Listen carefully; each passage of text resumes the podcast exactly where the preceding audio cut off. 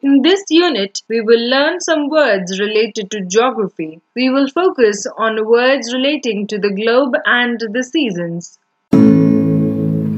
This podcast comes to you from leximagic.com, exploring the magic of the English lexicon.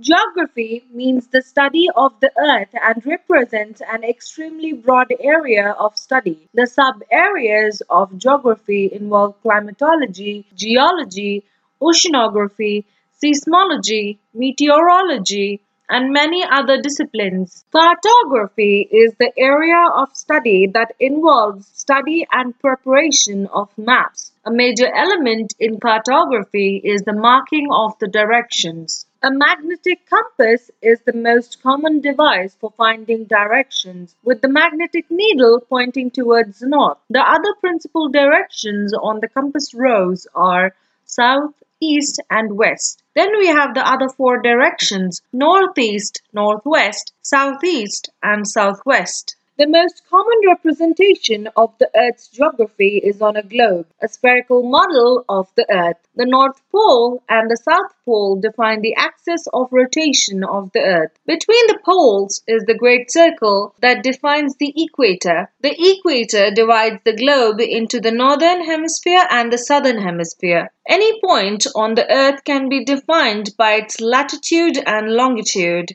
Each latitude or parallel defines a circle parallel to the equator. The equator defines the zero degree latitude. The North Pole is at latitude 90 degrees north. The South Pole is at latitude 90 degrees south. The longitudes or meridians are lines connecting the two poles. The meridian passing through Greenwich in Great Britain is defined as the zero degree meridian or the prime meridian. The other meridians are either east of the prime meridian or to the west. On the opposite side of the prime meridian lies the meridian defining the international date line. The prime meridian, together with the international date line, divide the globe into two hemispheres, the western hemisphere and the eastern hemisphere. The latitude at 23 and a half degrees north is known as the Tropic of Cancer. The latitude at 23 and a half degrees south is known as the Tropic of Capricorn. The latitude at 66 and a half degrees north is known as the Arctic Circle. The latitude at, at the latitude at 66 and a half degrees south is known as the Antarctic Circle. We have the June solstice around June 21st when the sun is at maximum declination in the northern hemisphere. This represents summer in the northern hemisphere and winter in the southern hemisphere. As the days go by, the declination of the sun decreases. We have the September equinox around September 23rd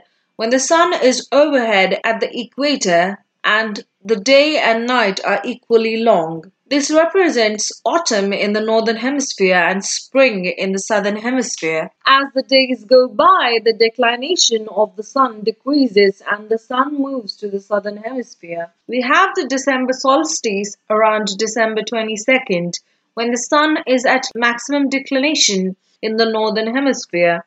This represents winter in the northern hemisphere and the summer in the southern hemisphere. As the days go by, the declination of the sun decreases and the sun moves up towards the equator. We have the March equinox around March 20th when the sun is overhead at the equator and the day and night are equally long.